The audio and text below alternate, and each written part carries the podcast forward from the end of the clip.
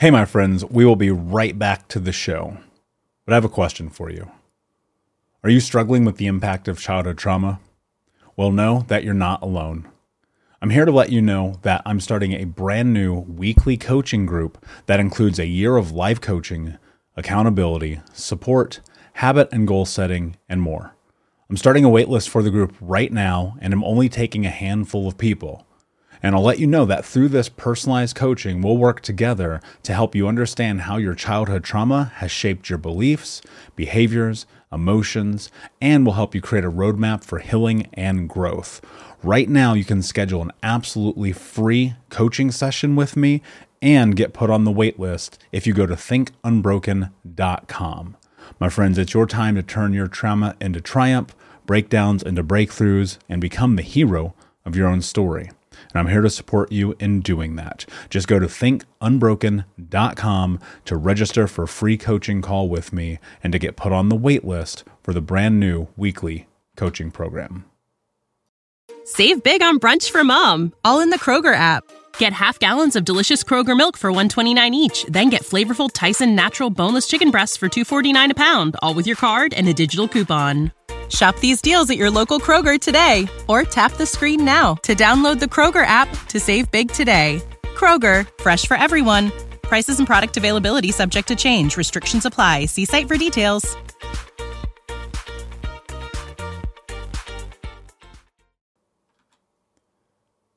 Hey, my friends, we will be right back to the show. But I have a question for you. Are you struggling with the impact of childhood trauma? Well, know that you're not alone. I'm here to let you know that I'm starting a brand new weekly coaching group that includes a year of live coaching, accountability, support, habit and goal setting, and more. I'm starting a waitlist for the group right now, and I'm only taking a handful of people. And I'll let you know that through this personalized coaching, we'll work together to help you understand how your childhood trauma has shaped your beliefs, behaviors, emotions, and will help you create a roadmap for healing and growth. Right now, you can schedule an absolutely free coaching session with me and get put on the wait list if you go to thinkunbroken.com. My friends, it's your time to turn your trauma into triumph, breakdowns into breakthroughs, and become the hero of your own story and I'm here to support you in doing that. Just go to thinkunbroken.com to register for a free coaching call with me and to get put on the wait list for the brand new weekly coaching program. We'll be right back to today's show, but before we do, I want to let you know that you can get a free copy of my first book, Think Unbroken Understanding and Overcoming Childhood Trauma, when you leave a review for the podcast on Apple Podcast, either on desktop or on your phone. All you have to do is go to Apple Podcasts, look up Think Unbroken, click follow in the top right, and then go and leave a review at the bottom. And when you leave that review, screenshot it and send it over to book.thinkunbroken.com where you can upload your contact and mailing information, and we will send you a free copy of this award winning best selling book, absolutely free, including shipping. Just go to book.thinkunbroken.com to upload your screenshot review from Apple Podcast for the Think Unbroken podcast. And until next time, my friend, be unbroken. I'll see you. You're listening to the Think Unbroken podcast, and I'm your host, Michael Unbroken. I'm an author, speaker, coach, and advocate for adult survivors of childhood trauma and abuse. In this podcast, you will learn how to transform your trauma into triumph, turn breakdowns into breakthroughs, and go from victim to being the hero of your own story. You can learn more at thinkunbrokenpodcast.com, and of course, check us out on Apple Podcasts and Spotify at Think Unbroken Podcast. Hey, what's up, Unbroken Nation? Hope you're doing well wherever you are in the world today. Very excited to be back with you with another episode with my guest, Kevin Russell, who is an energy healer and transformational guide. Kevin, my man, what is happening in your world today? Michael, it's a pleasure to be here. Thanks for having me on. Beautiful yeah, sunny day here. I'm uh, I'm coming to you from Southern California, San Diego area, and uh, is yeah, good good day, good day to be had so far. Yeah, Be, yeah being in the doing, as I like to say. I love that. Yeah, I'm happy to have you here, man. It's been a long time coming here, and yeah. um, I love what you do. I love what you're you're trying to do in the world, and we'll get into all that stuff, obviously.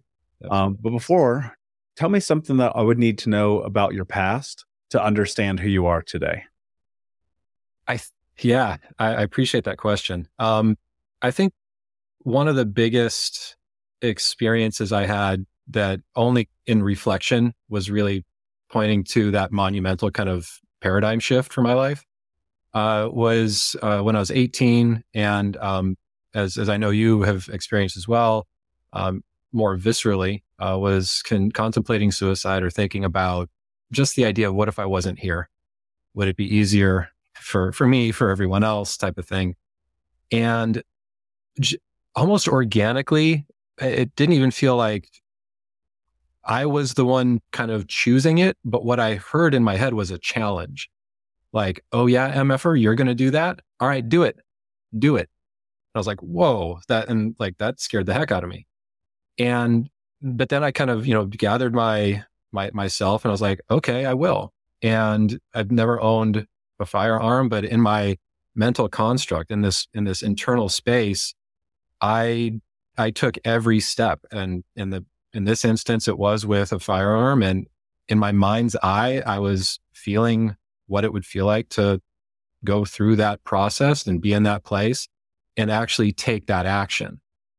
And I didn't have a framework for it at the time, but now what I would say is it was a post death consciousness experience or, or exercise. Um, and it scared the hell out of me. And I just, I really let myself go there about every microsecond of what it would feel like. And what I did was kind of in the experience pulled back and saw myself after the fact in my room. And even though it was a really gnarly experience, the place I got to in a feeling state afterwards was very peaceful, very connected, um, really just what I would say now is connecting with the isness of all that is. There was just, there was no separation. And what really solidified it more for me was taking the next few steps of like fast forwarding the tape and seeing what the impact to family and friends would be if I was to take that action. And that was, um, that was senior year. Uh, I was 18, senior year in high school and going through a lot of stuff. Um, you know, as we all do, especially in, in the teenage years, which are kind of the, the boot camp of life, so to speak. And so that was what I would say probably like the a, a portal I went through, an experience I went through that really shifted my perspective and my perception on, on life. And what I felt afterwards was an expanded state of presence internally after I went through that whole, that whole process. And so I didn't know what to make of it at the time or label it. And it was one of those where I was like, okay, I'm glad that's over. And afterwards I did feel lighter and freer and really non attached to anything around that. So I kind of moved through it in my own way. And what I recognized was my system's only going to give me enough fear or enough whatever to keep me within a framework of what it, what it's known, keeping me safe, so to speak. And when I blew through that stop sign, when I blew through that kind of construct, what I arrived at was more freedom, more presence, and um, just more more peace in a lot of ways. Mm. Well, one of the things I, I think about and my own experiences, obviously, which I've shared publicly. Yeah. You know, the the first time I attempted to kill myself, I was 14 years old. Yeah. You know, and then again at, at 25 and, and you look at that and dude i'm so far removed from that i cannot imagine that possibly ever happening in my life right. but in, in those moments the, the thing that i always sat in it, it, and this is the thing i think people misunderstand when they have not had these experiences i was just like get i'm done yeah. Like I'm just over this.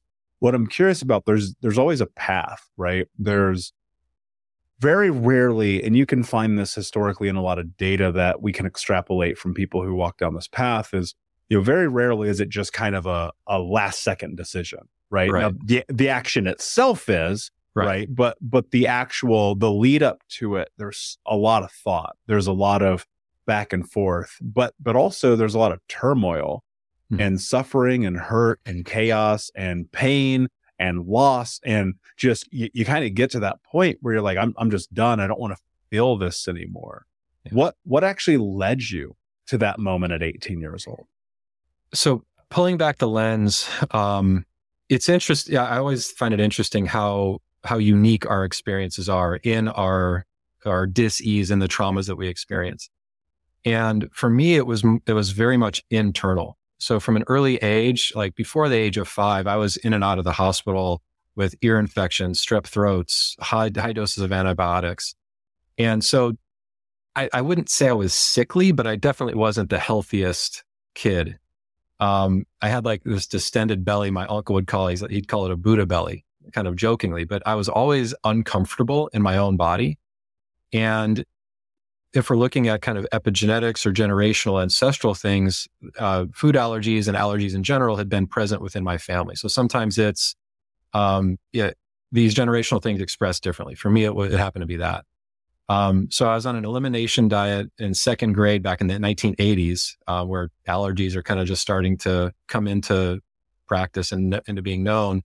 So I was dealing with very restrictive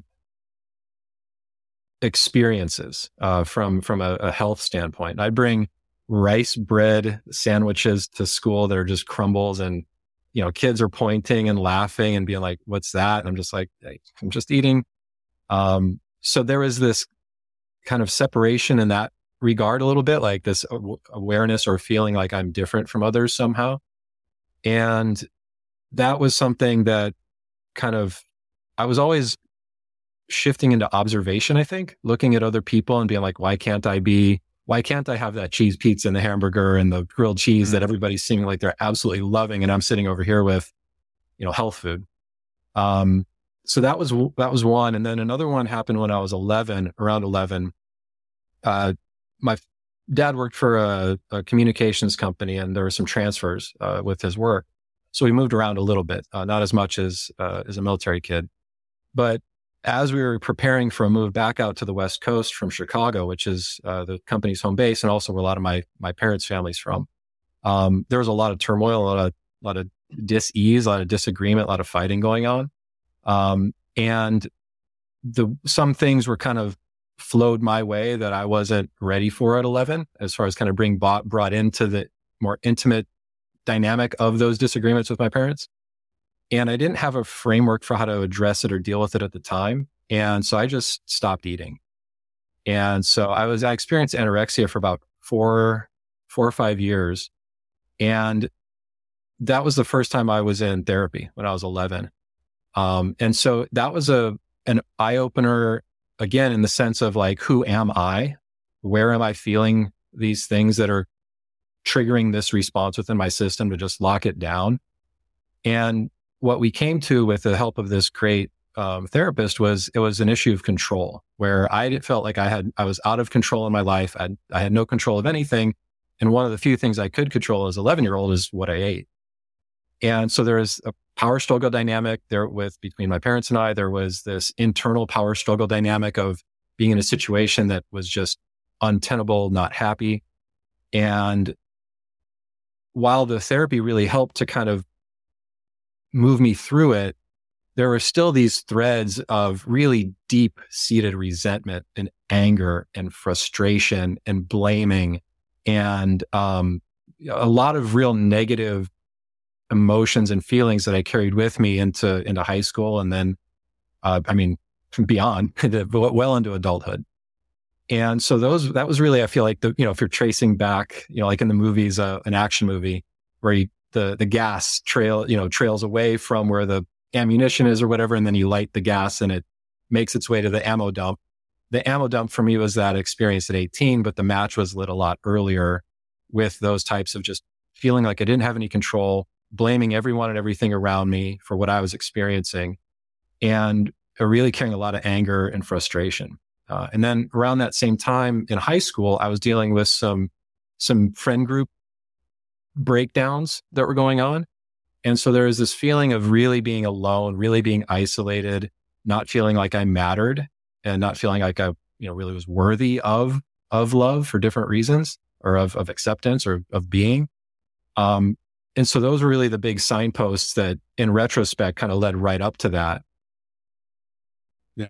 And and that makes sense. I mean, you know, you go look at that from bringing rice sandwiches to school, you're like you're an outsider, you're ostracized, you know, and then those little things get planted in our head in childhood because we're just evaluating our environment for survival. And then the next thing you know, you're like, I don't matter. well, yeah. if I don't matter to them, well, that must mean I don't matter at all. And so since I don't matter, I'm going to just be invisible or, you know, take the, the alternate route in which you're in your life.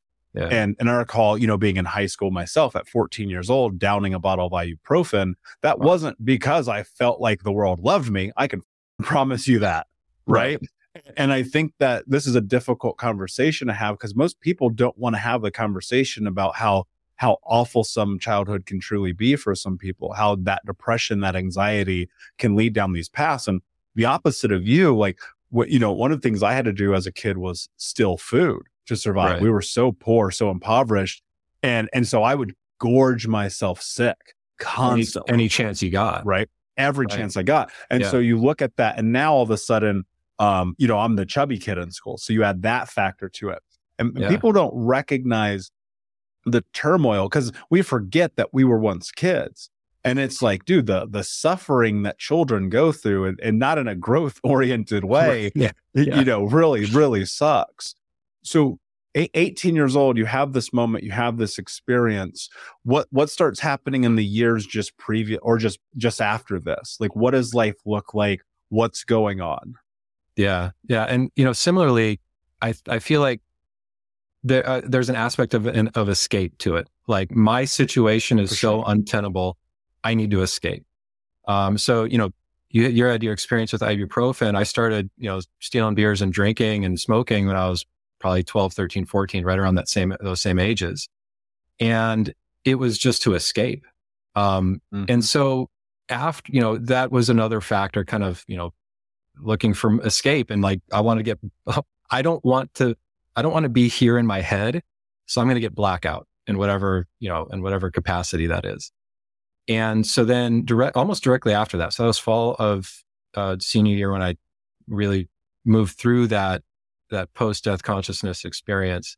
And then I, it's interesting where I couldn't tell if it was, uh, if it was foreshadowing or if it was, if there was a connection to it. But then that spring, um, my my my core friend group completely disintegrated. Uh, so kind of leading, going out of high school, everybody's going to go their own way, college, work, whatever, um, and everything uh, deteriorated with me getting busted. I got busted for possession of of marijuana when I was 18, and you know a lot of times people say it like it wasn't mine, like it wasn't mine, officer. And this time it was actually it wasn't mine. We were camping at a state campground, and it was spring break and kids that we knew had camped earlier in the week and it, they were they got they got popped and so the the camp rangers were on lockdown they were they were not you know mincing words anymore and this was back in the 90s where you could just drive up to the campground say I'd, li- I'd like to camp for a couple days you didn't have to go through the bells and whistles of you know the the explosion of camping where it's all online now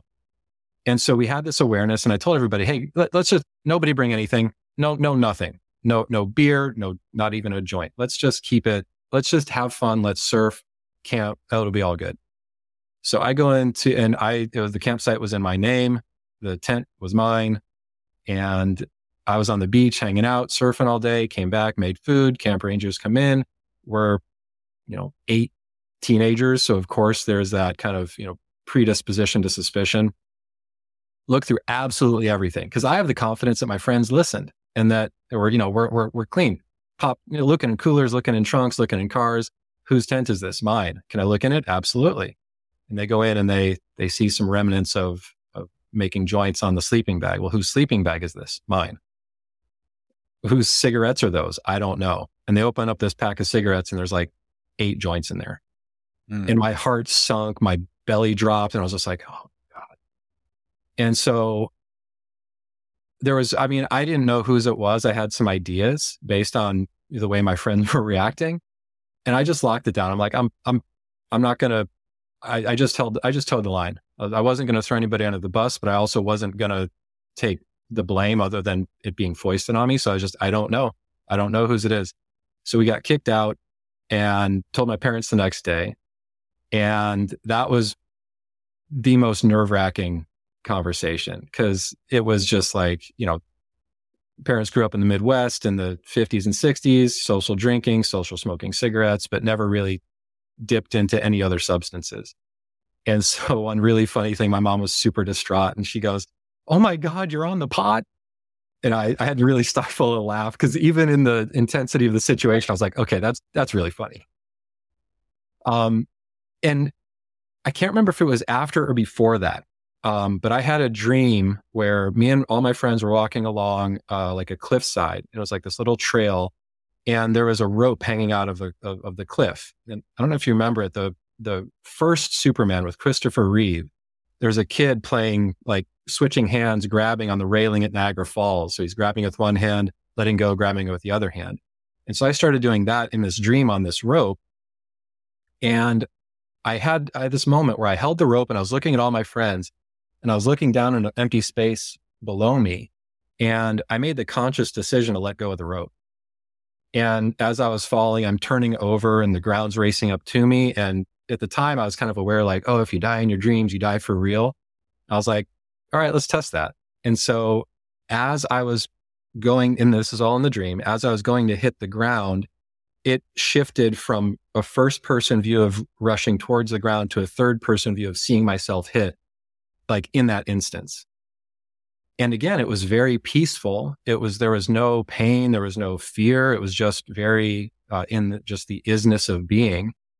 And to me, that was kind of the, the, the final separation, I think, in a lot of ways from childhood and then in very practical ways from this friend group. Um, and in retrospect, everything happened at the absolute right time. Um, you know, I, I went to school and I'd been getting my explorations and, you know, kind of substance stuff out in high school. So by the time I got to college, where a lot of kids uh, who maybe had less freedom were were just raging. I was the one leaving the party at eleven or twelve, so I could get up and go surf the next morning because that was my that was my thing. That was my my cathedral, my my salvation, the water, the ocean, and all that was really just the thing that was the the the through line that was really helping me get through life. And I could go and I could let it all out and just feel relaxed and peaceful coming back to land. And then the next day it's like, oh, got to get in the water again. You know, so keep going back to those kind of self-soothing behaviors. Um, and then everything kind of normalized, so to speak. Um, 20s were, were, were good. I met my wife, uh, mid 20s. We dated, got married, had our daughter. And then 30s is when my stuff started to come up again.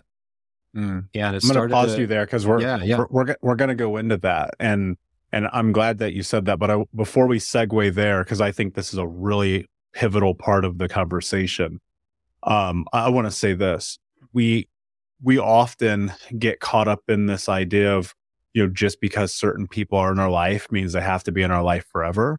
And and I look at those transitions that we go through, and you, you often hear people go, "Well, you know, it's a season." But mm-hmm. I, I've I've I've found tremendous value in, and, and this is just me being frank, and looking back at my community from my 20s and having none of those people in my life today. Yeah. And, and that's not to say that I don't value and love those humans tremendously because I mm-hmm. do. But my God, man, if you want your life to be different, you really need to acknowledge your circle. You know, yeah. you, you look at the, somebody in your community brought weed to this thing after you had the agreement and you're like, do you really want that person around you? Like, do you really you know, and, and I think, I think trust in relationships is absolutely everything. And, and we often will, and, and look, I think it's important to forgive. I think it's important to have like catharsis around these things. Um, but man, you know, life could be very different under different circumstances based on the people that you're spending and invoking your time with.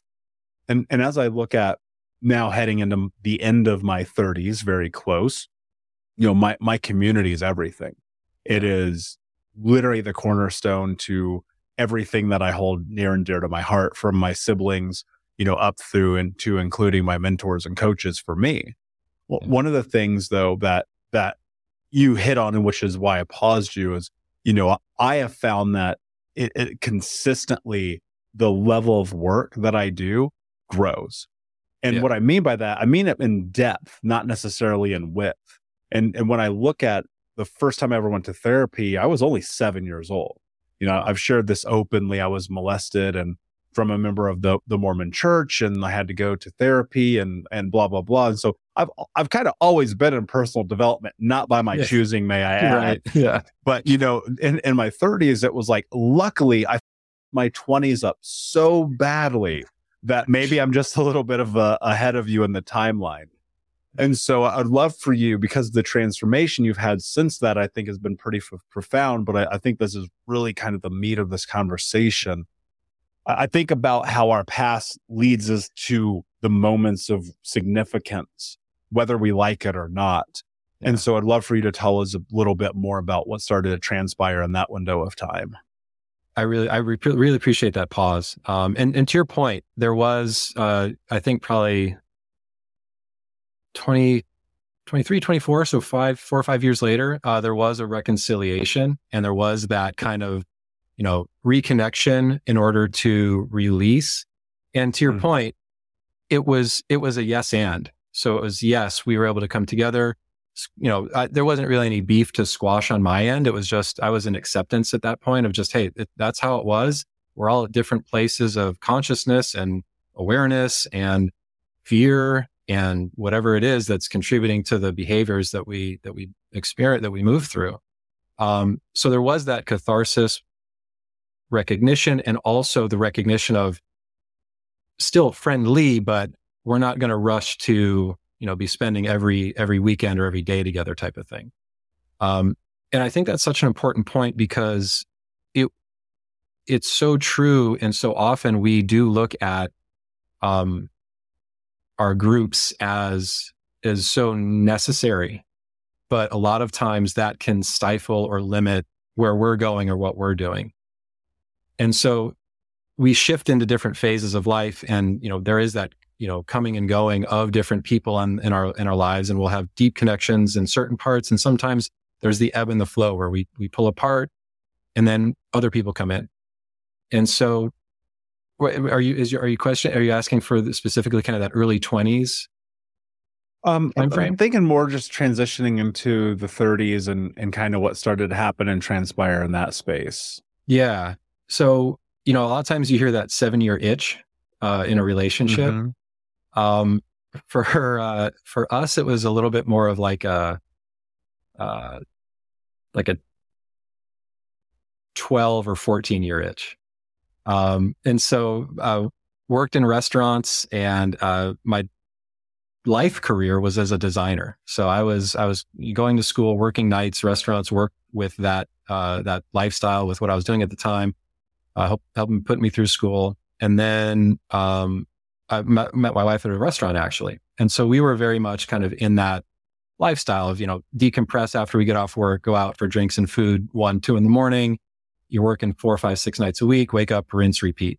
And we're, we're having a blast. We really connected on our, you know, I think, I feel like we're both of us were ready for the relationship we had at the time. Our first date, we went to a concert, but in line to get into the concert, we were talking about, so where are you on religion? Where are you on kids? Like, where are you on, you know, where are you at with all these things? Um, which, you know, I don't think I've ever had a, a first date to dive into that depth to your point. And so, you know, felt good, build a life together. Uh, our daughter was born. And when our daughter was about seven or eight was when our stuff started coming up in earnest and it was expressed through our, through our daughter, unfortunately. And at the time, she just had this nervous habit of picking any blemish that she had.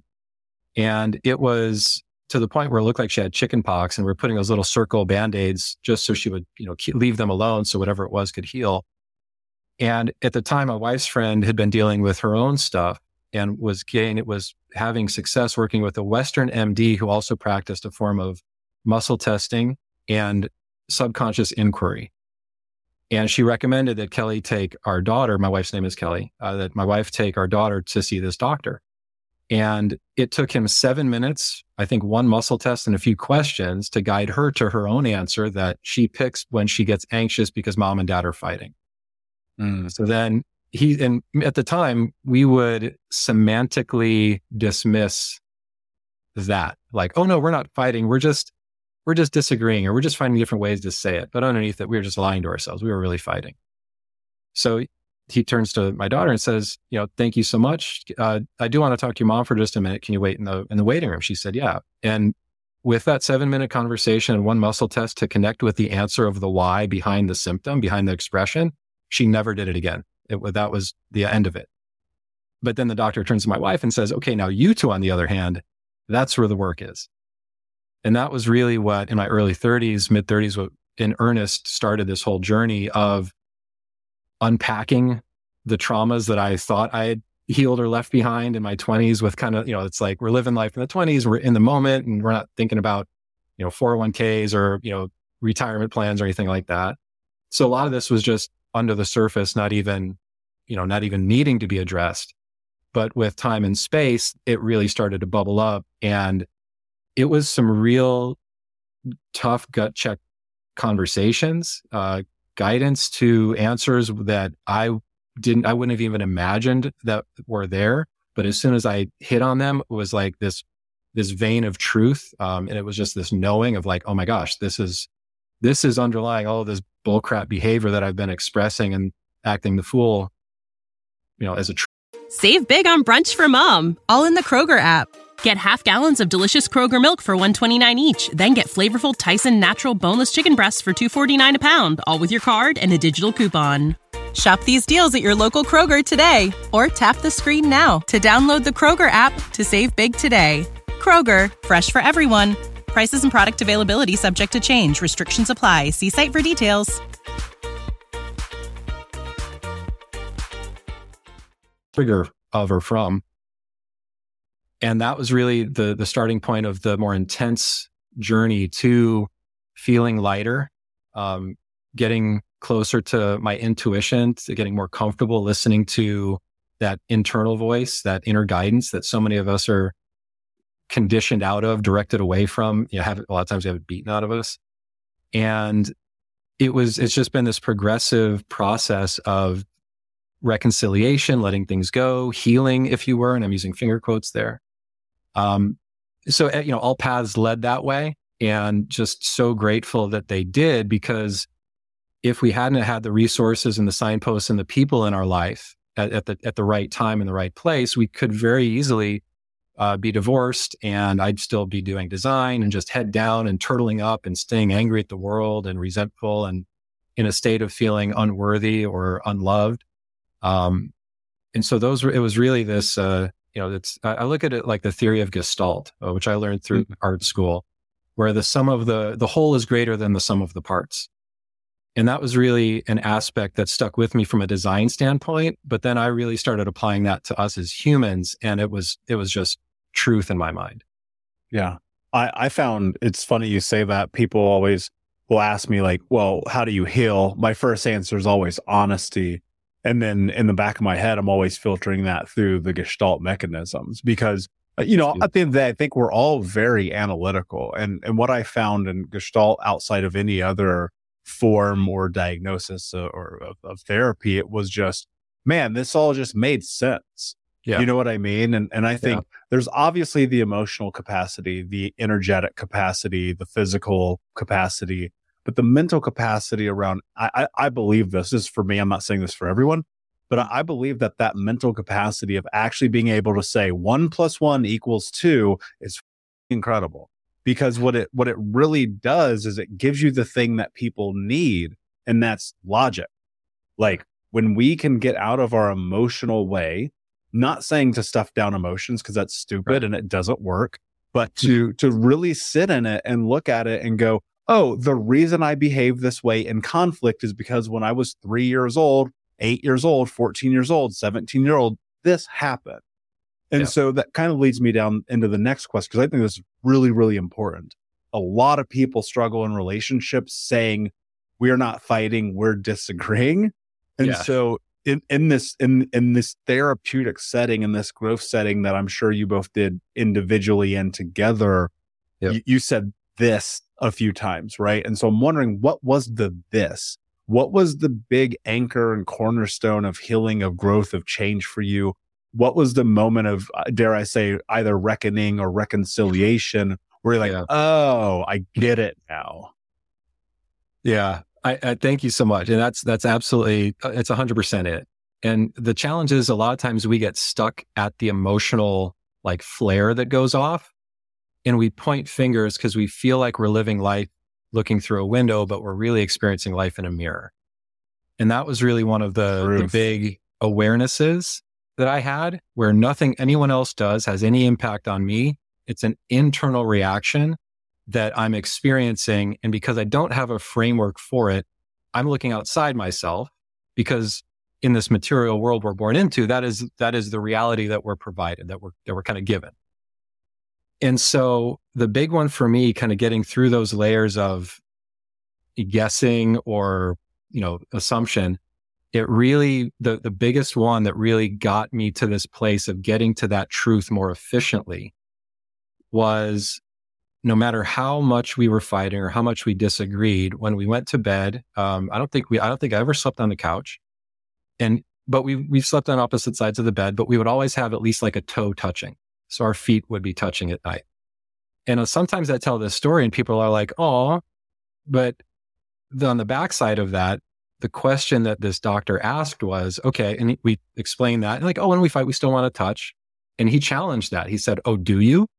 And I'm like, absolutely and he muscle tested me and the muscle test was super weak. And I was like, oh, well, I thought I did. He's like, how far away do you want to be when you're in a disagreement or when you're fighting? And I was like, well, okay. So not touching, but in the same bed. Nope. All right. I just, I don't want to, uh, maybe in the next room. Nope. And then, so I'm, I'm like, you know, kind of pulling at threads here, trying to figure this thing out. And I, I think he said, okay, just give it a breath and just let the answer come to you. And it didn't. It's, it scared the crap out of me for what at the time I felt it meant. And the answer was in another galaxy. I wanted to be in another galaxy away from my wife when we're in a fight because of all the all those reasons that I was that, that I was feeling unworthy, unloved, unheard, unseen, unvalued. And when I said it out loud, it was this, it was such a feeling of release and relief where my, it felt like my system, my mind body system was like, finally he got it. Oh my God, we've been beating this drum for years. And all it took was the awareness, recognition, and admittance to really release the triggers that were behind it. And so it was this admitting to myself, I didn't want to be not only in the same room, not even on the same planet, in a different galaxy from the person that I love most in life that really enabled me to start really making strides and getting to that radical honesty for myself for what the answer was and stop spending so much time guessing and blaming and pointing fingers. And you know what's so interesting? Two things came to mind. One, my brain just went, yeah, duh, of course.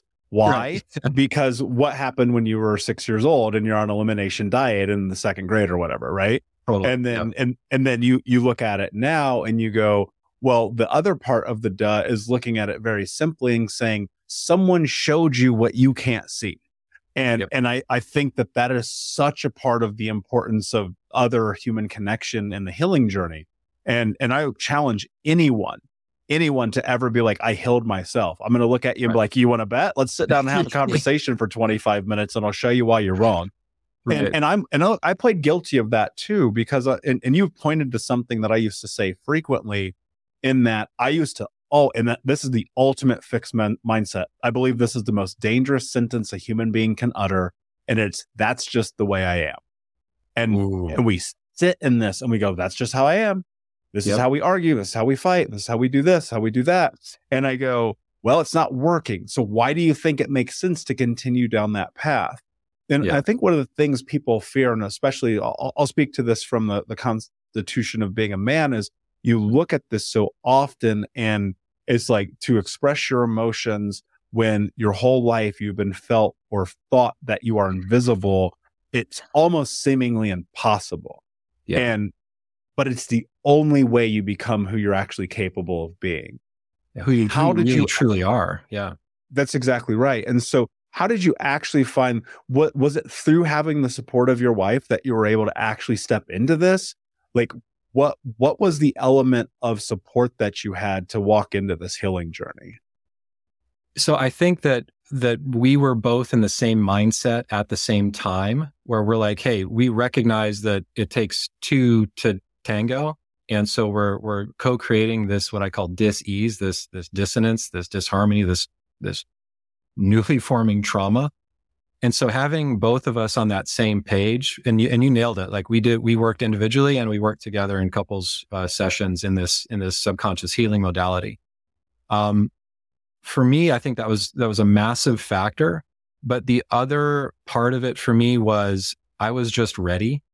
And mm. uh, I've worked with different different trainers in different capacities, both with um, with uh, energy work and with you know physical. I did a little bit of boxing training with a coach for a while, and one of the things that stuck with me was sometimes you just need to chuck it in the effort bucket and do it anyway.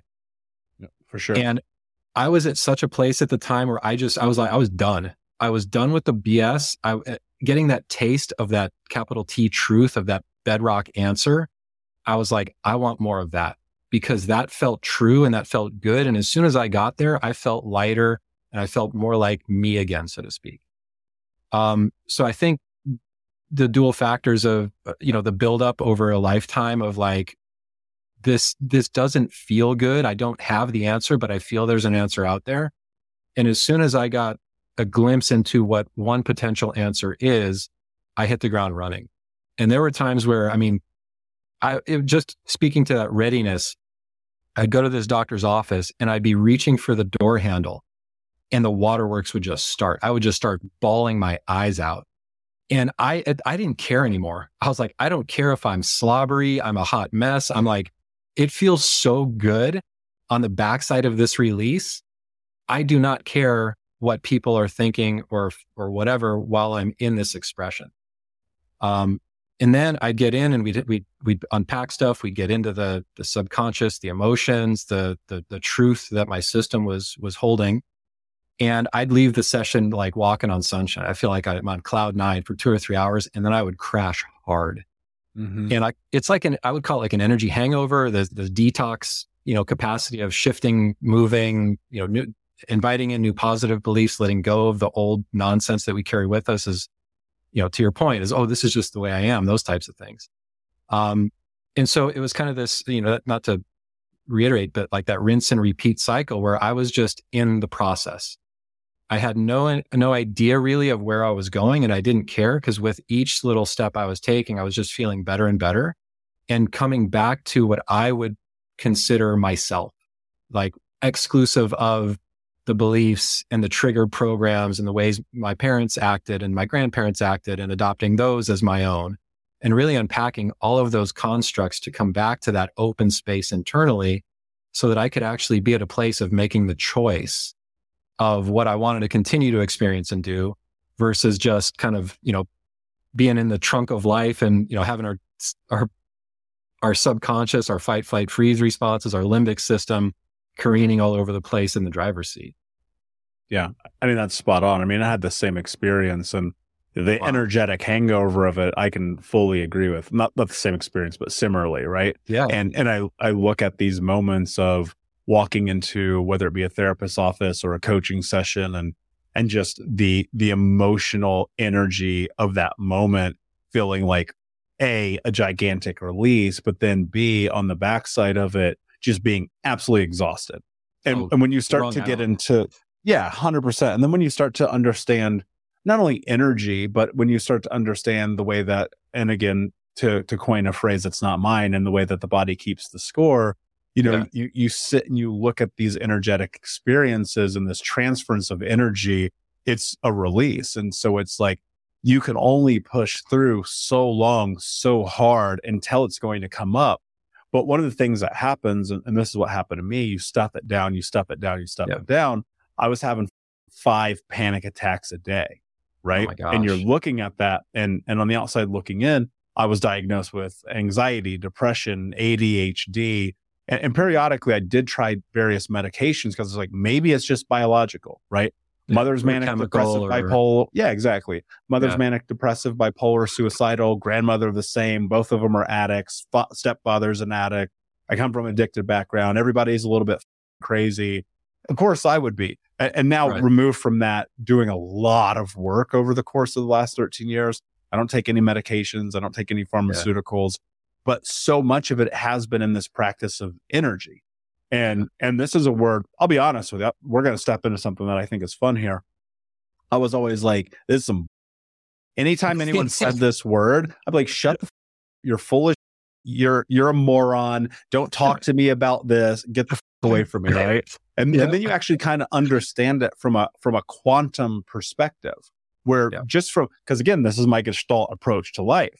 It's like from an energetic capacity, understanding the quantum realms and the fact that everything is always happening in reciprocity and perpetuity. And you're willing to accept the plausibility of foreverness, then you can go, okay, maybe energy exists, right? Right. Yeah. one of the things, and, and I, I do a poor job of explaining it because I am over analytical in it. Hmm. Tell me what energy healing is, but precursor that, please, with what the f- is energy. Yeah. So, you know, and this this is again that that rub of uh our perception of our material world. And it's this, you know, well, if I can see it and I can feel it, then that then it's real. And uh, I'm not sure if you heard. Uh, there's a guy from the uh, 20 or from last century, 1900s. His name's Buckminster Fuller. Mhm. He's one of my favorite, I'd say, Renaissance man of the 20th century. And one of his quotes is, uh, um, "Seeing is believing is a blind spot in human perception." Um, and there's a bunch of other quotes from kind of you know the god like Werner Herzog and other godfathers of the quantum movement. Uh, but for me, it boils down to so everything is energy. Emotions are energy. Thought is energy. Um, you know, working out, we are expending energy. And so to quantify it at rest, a human just from our biological energy, we are electromagnetic, generate enough energy to power a desk fan. With intense exercise, like a trained athlete, like an Olympian athlete at a sprint, they're outputting enough energy to uh, to uh, for a stove to be on at 350 degrees. There's enough energy being expressed. So I hear this, I'm like, okay, that's interesting. We express energy, and then you know the matrix. I know you mentioned that previously uh, in different settings. Come in, it's like, oh well, yeah, we take out the solar energy, so the robots start using us because we are bioelectric. So then I, my whole journey has been a journey of yes and and mm-hmm. adding, you know, creating that gestalt, creating the the the whole is greater than the sum of the parts. And so from that quantum perspective, I really boil it down to the first two laws of thermodynamics. Energy can't be created or destroyed, it can only change form. So when we get these inputs early in life, we are absorbing and intaking a massive amount of energy that creates our constructs for reality. Our trauma patterns, um, the conditioned programming that we that we loop into, well, that's just the way I am type of stuff.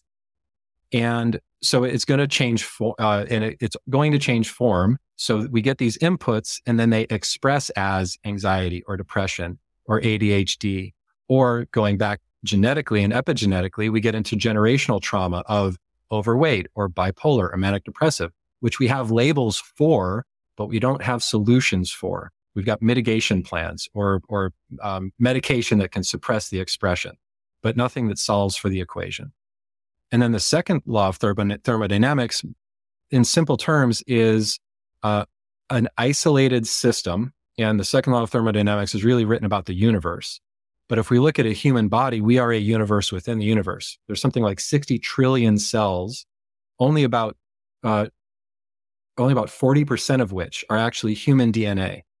The other 60% are are our biome, are by naturally occurring bacteria, viruses, um, you know, microbes that that inhabit our system. So if we look at us as the universe within the universe, energy within a closed system is going to trend towards entropy or chaos and disillusion unless acted upon by an outside force.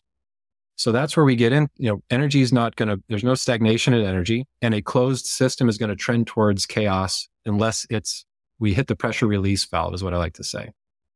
So that's, that's really it boiled down. Energy, we're going to absorb energy from other people, from our other experiences, from places, from things.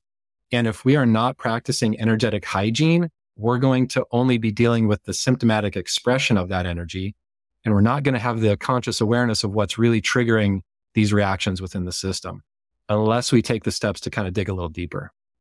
Yeah. And, and I think that's a big reason why you've heard people for millennia say, go look at your people and they will tell you your future. Right. And it's Yeah, because like your- that like is your the current- energy. That's Like, yeah, your, your current group. Absolutely. And Yeah, I, I go I go look at my friendships, my relationships. When my life was chaotic, those were all chaos. When when I was obese and smoking two packs a day and drinking myself to sleep, what do you think my friends were doing? When I was in an emotionally and mentally abusive relationship, what do you think the relationships my friends were in were like? Right. And then you look at it today and the energy, it's the same thing I think about this. When you're on the highway, and you look four lanes down and the guy looks back over at you. Like there's something to that. We we feel each other, we connect with each other.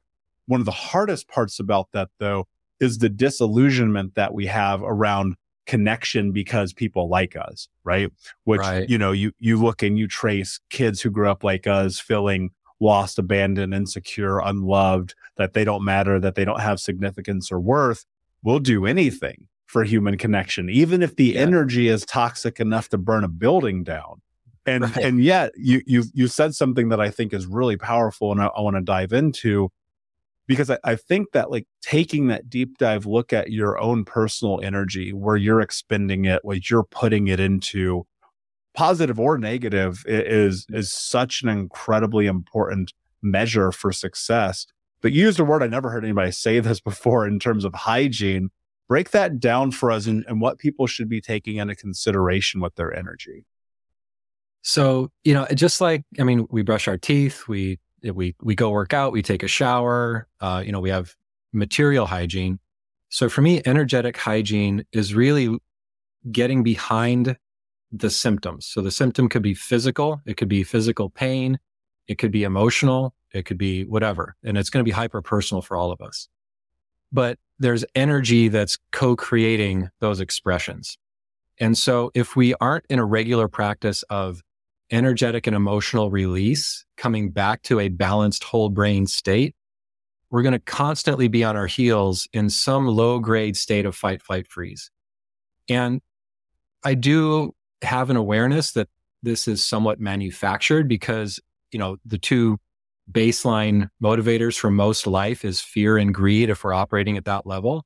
And there's a certain level of awareness and control that feeds into that with the 24 hour news cycle, with comparison and judgment and oh, they're doing this, or I've got, I, I need to do that. And so with those, I, I, go back to Dr. Seuss, like the, the butter, the batter, the butter battle book, and then, um, the star-bellied Sneetches. And those, I mean, there's, there's such wisdom in simple stories. And so both of these stories deal with keeping up with the Jones, Joneses comparison and, you know, what does it mean to be happy? And so from an energetic hygiene standpoint, um, the more that we can release or transform excess energy. And this can be in the form of exercise. Um, there is a number of positive brain sync uh, practices and techniques that I recommend all my clients uh, start integrating into their life. So it's like running is one of the, I call it a triple threat positive energy disruption because we're rebounding, we're physically jarring the system with when we're foot striking we're breathing. So we're doing breath work when we're running and we're spending time ideally in nature if we're running outside. So I always recommend if you run, get off the treadmill, get outside. So it's really simple and integrative ways that we can release energy throughout the day and throughout the week. But so often we get locked down. It's like we, and then we get into the shoulds. We start shoulding and needing all over ourselves. Oh, I should get to the gym. Oh, I really need to work out, but life happens and business happens and family happens or whatever happens. So we we tend to um, not place as much uh, importance on some of the most important factors in life, which is coming back to that energetic stasis, back to a whole brain state. So we're making more conscious decisions with less duress. Because if we're making decisions in our default hemispheric limbic response, they're either going to be probably overly analytical or overly emotional. And we're not going to get necessarily maybe the right answer for us at that time because we're dealing with a reactive response. So the more we can get quiet in the mind and body, um, some vehicles for that are breath work. Um, you know, I, I love to, to hit it hard with exercise. That really helps me to get back to this balanced, you know, might, people might call it a runner's high or after workout high. And that's more of the natural state that I've found that's available to us if we're ready to start really taking responsibility for what we're birthing into the world with our thoughts, with our emotions, with our reactions, and getting underneath those symptoms so we can get to the root of what's really causing it, as opposed to just, you know, either stuffing it down our whole lives or just mitigating the symptoms as opposed to alleviating the stress on the symptom that's creating it, the, uh, the stress on the system that's creating the symptom in the first place. Yeah, that's exactly right. And you know, and I look at the the mind body connection, and you know, I, I, think unfortunately we live in a society right now that is overly PC and it doesn't do anything but harm people. Because, dude, I'll promise you this: one of the best things that could have happened in my twenties is someone around me to be like, "Dude, you're fat." Like you, right. you need to change your life. No, and I yeah. mean that. I'm not. I'm not yeah. saying that in jest. Like I really mean it because you look at the health of your physical body. I promise you, it will show you the health of your mental capacity. There you and, go. And my my hope is that people won't take that as me being judgmental. I used to be fat as I'm going to hmm. call it what it is. Yeah. And, and I look at my health today in conjunction, my mental, emotional, physical, spiritual health is in this really fine tune alignment because all must be in order for them to function. It's the systems yeah. of, you know, so it's really kind of the same thing. And, and my hope is that people will hear this and recognize that energy plays a role in all of these functional systems. Um, this has been an awesome conversation, Kevin, and I know we're going to end up going deeper. I'll have you back. Um, but in the meantime, before I ask you my last question, can you please tell everyone where they can find you and learn more? Absolutely. Thank you. Uh, yeah. So if you're interested in more self-starting tools, if you're that, if you're, you're that person who's just like, Hey, point me in the right direction. I'm going to hit the ground, ground running. Uh, go to radicalenlightenment.com where you can download a lot of these practices. There's guidance for how to do all of these somatic releases on our own. Um, and if you're looking to dive deeper into kind of the philosophy and concept, concepts about it, uh, my book, My Guy on the Ninth Floor, is there as well. Uh, you can even dive deeper. We have some quizzes where you can dive more into the, you know, underneath the surface. What are, what's a subconscious belief that's really limiting us? Uh, if you're interested in doing a little bit more uh, one-on-one work, diving deeper with guidance, please go to uh, rapidtransformationsessions.com. Uh, and that's the practice that my wife and I have together. Uh, and we get into subconscious, start unpacking things, rewriting programs at the subconscious level, looking at moving through, uh, you know, great swaths of emotional energy as well to come back to that balance and center place. Love it, dude. Amazing. And of course, guys, go to thinkunbrokenpodcast.com. We'll put this and more in the show notes. Just look up Kevin's episode there. My last question for you, my friend. What does it mean to you to be unbroken? For me, being unbroken is being fully connected to the capital M me. And also the openness and willingness to move beyond even the idea of me and I in exploration of deeper truths on the journey in life. Mm. Brilliantly said, man. Poignant to the, I love it. Thank you so much for being here. Unbroken Nation, thank you for listening. Please like, subscribe, comment, share, and tell a friend. And don't forget, every time that you share this content, you're helping other people transform their trauma to triumph, breakdowns to breakthroughs, and to become the hero of their own story. And until next time, my friends, be unbroken. I'll see you. Thank you so much for listening to Think Unbroken. Please share this episode with someone who could use it and help us move forward in our mission of ending generational trauma in our lifetime. And if you would, please take five seconds to pop on iTunes or Spotify, hit that five star, leave a review, and you can also reach out to us on social at Michael Unbroken or at Think Unbroken. And of course, you can check out our YouTube channel at Think Unbroken. Thank you for being a part of Unbroken Nation, my friends, and until next time, be unbroken. Hey, my friends, we will be right back to the show. But I have a question for you. Are you struggling with the impact of childhood trauma? Well, know that you're not alone. I'm here to let you know that I'm starting a brand new weekly coaching group that includes a year of live coaching, accountability, support, habit and goal setting, and more. I'm starting a waitlist for the group right now, and I'm only taking a handful of people. And I'll let you know that through this personalized coaching, we'll work together to help you understand how your childhood trauma has shaped your beliefs, behaviors, emotions, and we'll help you create a roadmap for healing and growth. Right now, you can schedule an absolutely free coaching session with me and get put on the waitlist if you go to thinkunbroken.com.